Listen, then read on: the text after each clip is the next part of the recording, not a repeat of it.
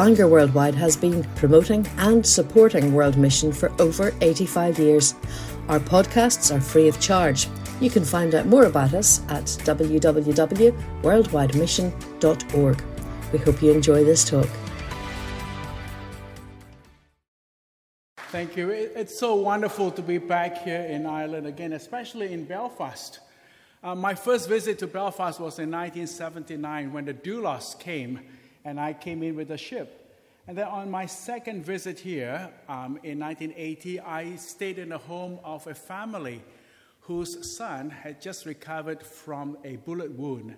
Uh, he was um, in the uh, police force and was amb- ambushed and, um, and so he was still you know, nursing the wound. And when I came to visit this family and stay with them, and he apologized to me that he couldn't show me and introduce me to the wonderful culture of Ireland. And instead, because my visit was so short, he gave me a cassette by Phil Coulter called Tranquility. and, um, and I listened to that music often. And that little act of kindness and generosity from this young man has sealed my relationship to Ireland. Just this morning, as I flew in to your country or to your lovely city, I listened to Phil Coulter and his music again, the spinning wheel, Carrickfergus, and all this. And just and then when I saw the the, the, the words and with the towns and all those names, I just felt connected again to Ireland. So I want to say it is wonderful, wonderful to be back here again and to see so many familiar faces, some friendship that went back uh, 39 years. Um, Susan and I, we met on the ship Doulos in 1979 and we got married in 1989. And uh, in those days, OM put the fear of God in us when it comes to relationship. So we were, you know, obeying the rules. Um, tonight, what I'd like to do is I want to share with you uh, good news and the bad news. And the good news is this the good news is that we are living in exciting time. I think this is the most exciting times of the Christian history when it comes to world mission. This year, we celebrate 60 years of OM's ministry, and I also turned 60 this year. And in the year that I was born, there were 85 million Bible believing followers of Jesus in the world. These are people who believe in the Bible, these are the people who live by the Bible. It was estimated to be about 85 million people. And today, the most conservative estimate says that there are about 900 million Bible believers uh, and followers of Jesus. In the span of the last 60 years, the percentage of Christians have increased from 4% to 12% of the world's entire population. It took us 2,000 years since Christ gave us the commandment to go into all the world. It took us 2,000 years to reach only 4% of the world's population. And in the last 60 years, we reached 12%. It is exciting. We, we live in exciting time, and this is wonderful news. And, uh, and everywhere you, you go, and I'm sure this happened this week as well, we will hear stories after stories of what is going on in the world today. China, for example, a country that is you know, still call itself a communist country. And today there are more than 100 million believers of Jesus Christ in China. My wife and I will work with OM China for six years. And, um, and when I share this figure of 100 million, they say, no, it's too conservative. Some people will put it at 130 to 140 million.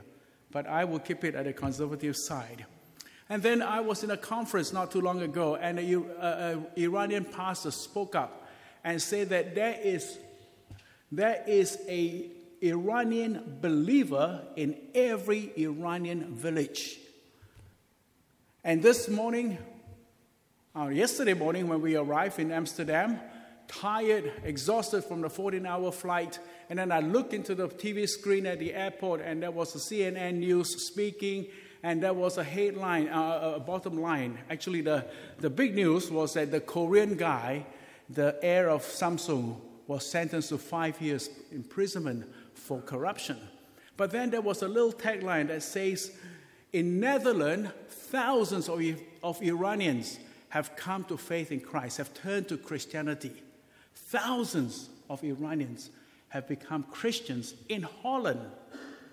And then the pastors from Indonesia spoke up again in a, a conference in Singapore. And then he said, 5,000 Muslims are coming to faith in Christ every week, every week in Indonesia. There are a lot of, some people say there are over 30% of the population in the country has become Christian. And we cannot verify the figure, but we believe that a lot of things is happening. It's not just only in, in, in Asia, but it also takes place in India, subcontinent Asia, in the Middle East, you know, in this part of the continental Europe, the refugees um, crisis have turned many, many people, especially people from the Muslim background, to faith in Christ. I was again in a meeting and I listened to one man, and he said to me that in Norway, there are 150 migrant churches in Oslo, in the capital city. All these people have come to faith in Christ just in recent years. In South America, in Africa, we see hundreds and hundreds of millions of people coming to faith in Christ. God is doing something, and this is the good news. Now, the bad news is this the bad news is that nine out of ten people in the world today are still living outside of a personal faith in Christ.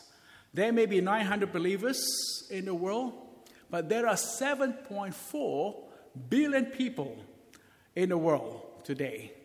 Two out of three people are not only spiritual lost, spiritually lost, they have no one living around them to tell them about Jesus, even if they want to.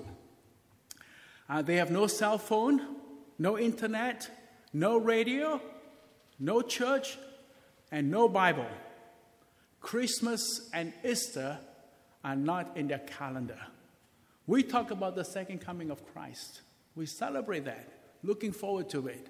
And yet these people has never heard about the first coming of Christ. Nine out of ten people in the world today have not yet heard of the gospel.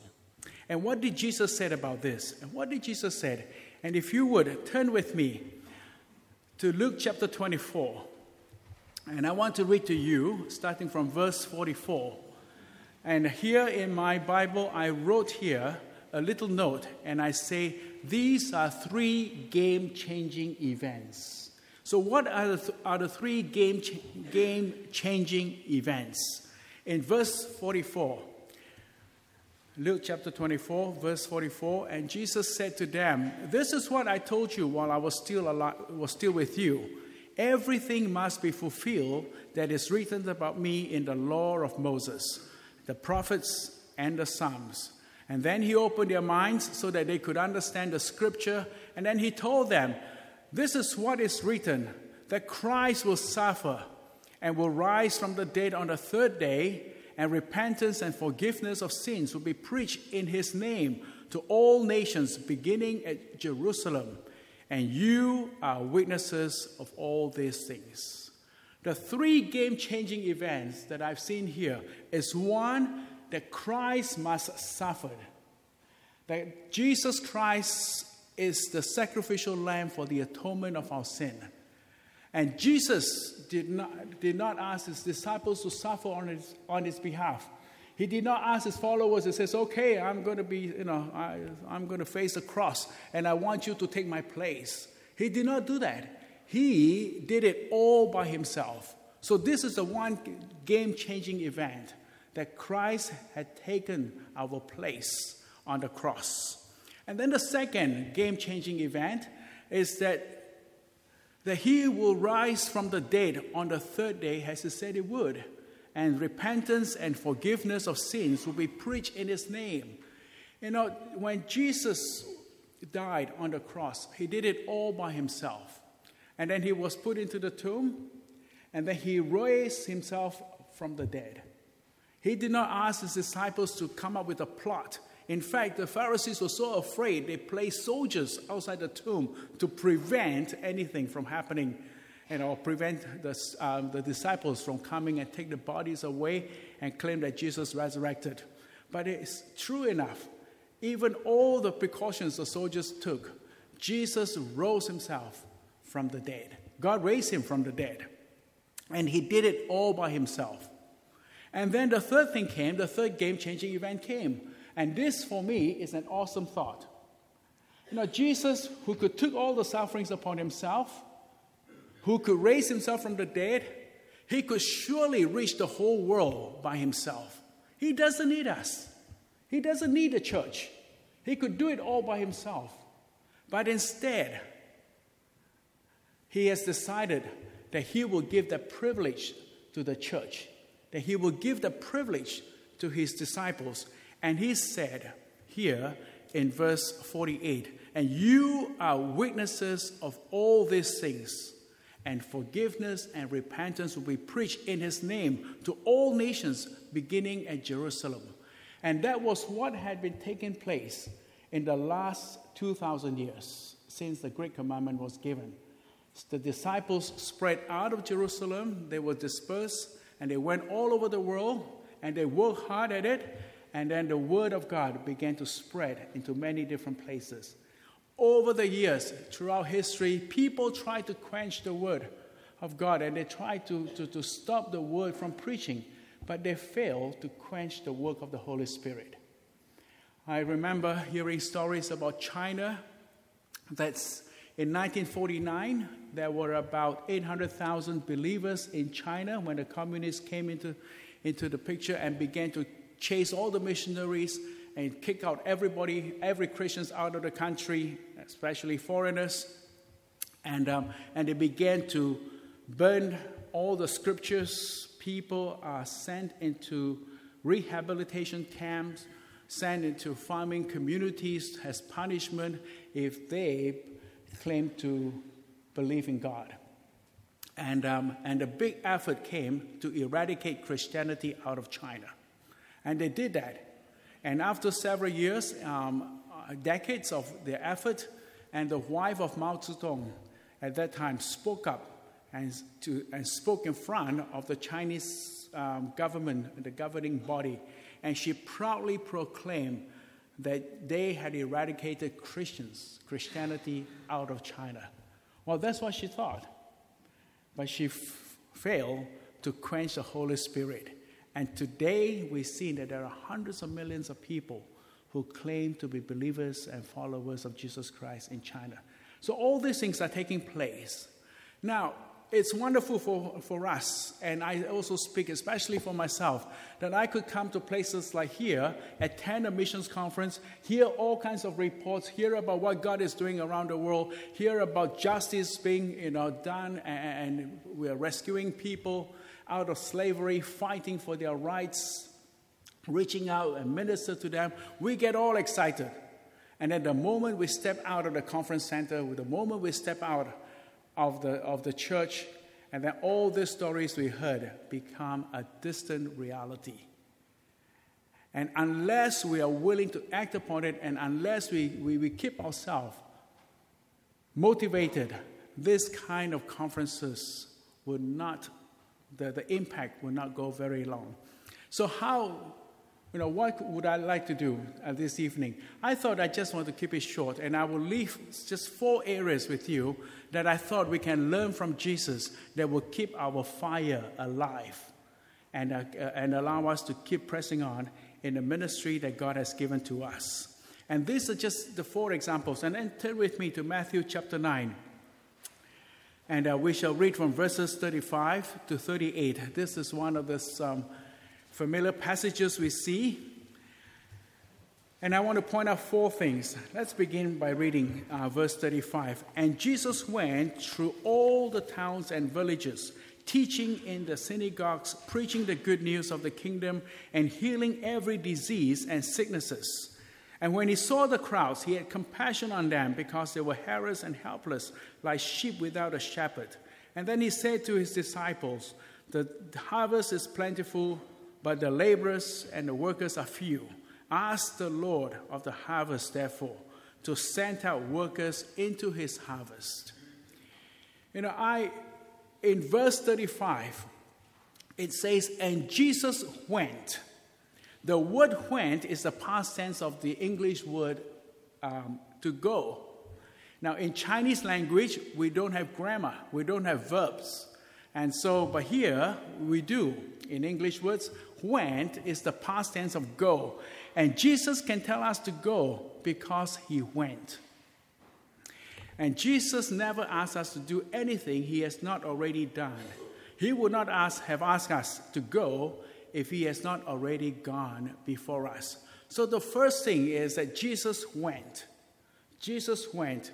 And I think it is good for us, all of us, to participate in either a short term or the long term missions program, to go and be involved in some kind of activities that will keep us motivated and engaged with all that the Holy Spirit is doing around the world.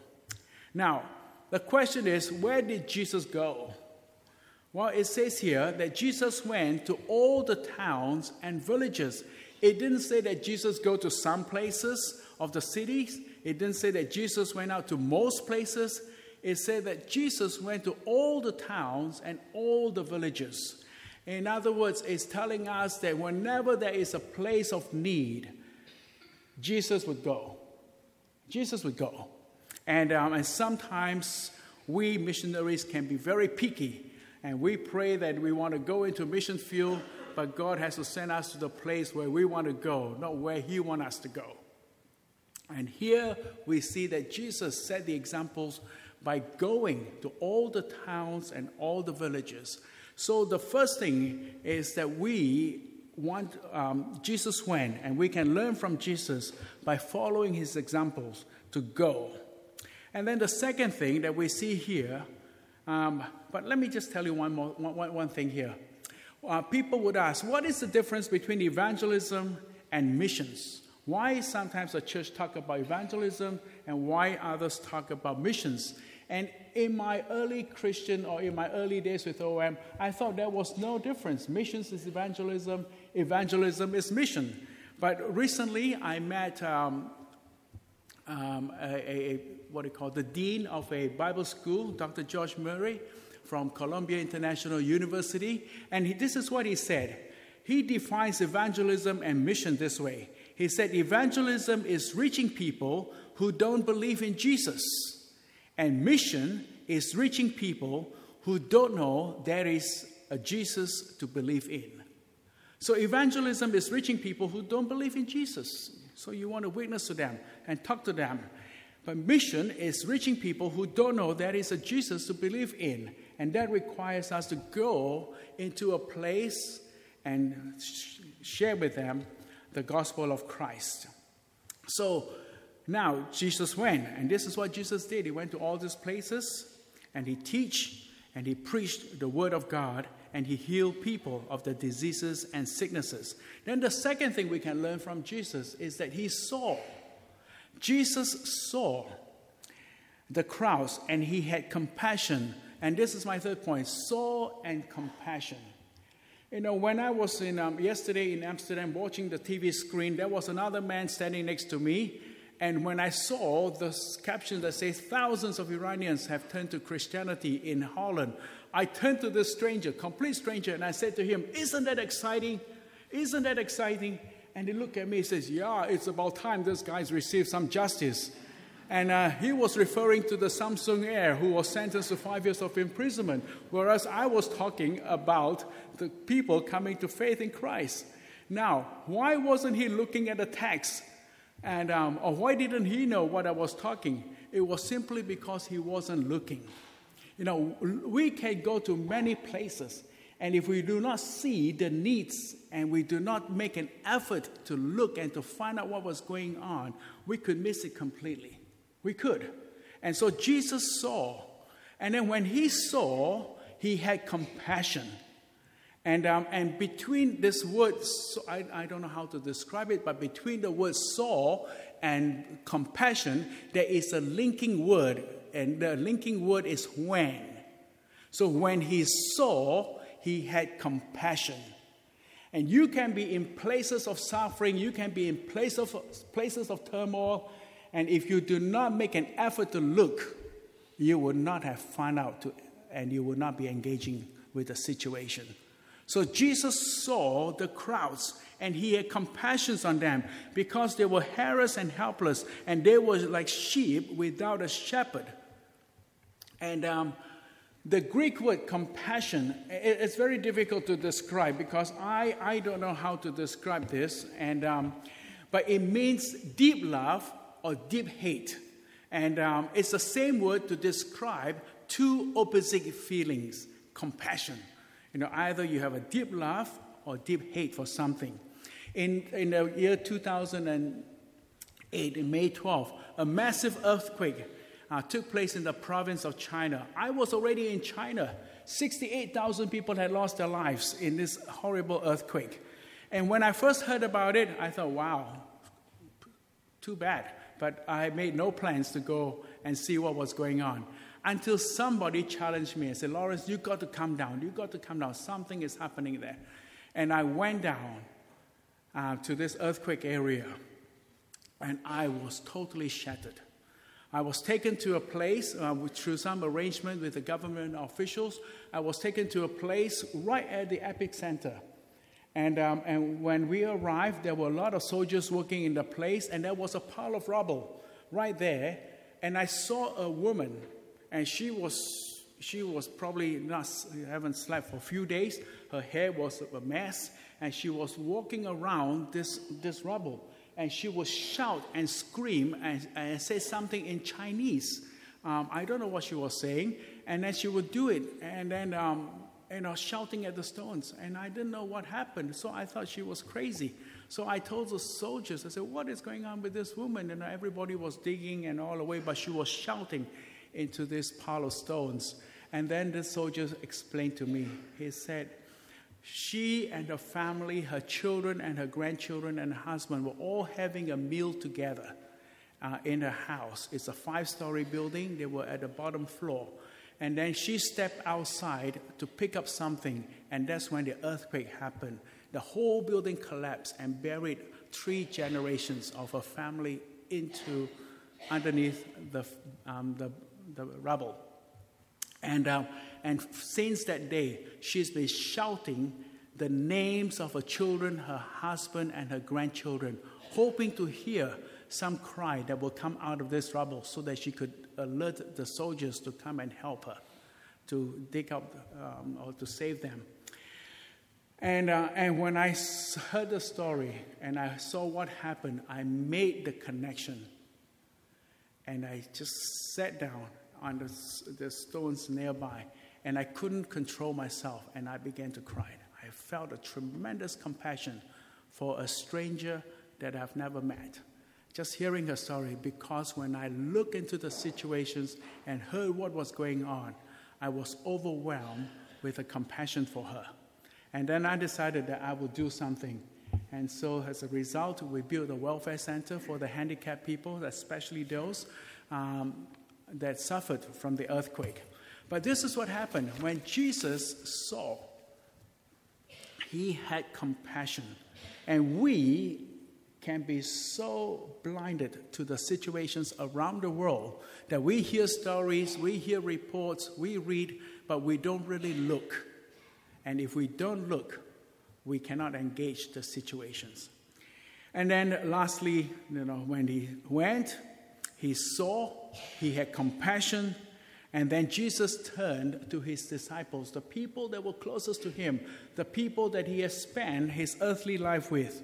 And he said to them, He says, The harvest is plentiful, but the workers are few. So ask, therefore, that the Lord of the harvest to send out workers into his harvest. The Greek word for send out is the word called ekbalo. Now, I'm not a, I'm not a, a Greek student, and uh, I just learned about this word through hearing messages and people explaining to me. And it means cast out. It is a strong word, it is a violent word. And it is the same word that Jesus used to cast out the demons.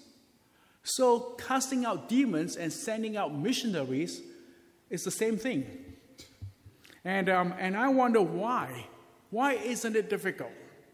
Um, uh, why, why is it so difficult to send out missionaries? And probably because people are stubborn, people don't respond too well. I don't know. But it is a strong word. And the best way to describe ekbalo is this. Uh, when I was living in China again, I love pomegranate. We don't get that in Singapore, and they're very expensive. But there is a season, a time in China where you can buy pomegranate for like 30 cents US and you get one big pomegranate. And so I bought a few and I took them home um, to my apartment, and then I had a dilemma. I've never eaten a pomegranate before, and I've never opened a pomegranate before. So I look at it, and it was, the shell was so hard. I don't, you know, really, where do you start? And then I had a brilliant idea. I thought, I'm going to put this fruit between, you know, in my two palms, and I'm going to squeeze it so that I will crack the shell and possibly, you know, get my hands into all the little seeds inside.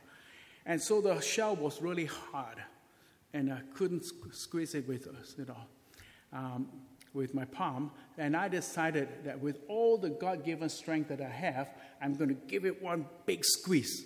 And that's what I did. And the, all the seeds inside the pomegranate ekbalo out of the fruit and spread all over the floor and all this and the place. That's ekbalo, that's casting out.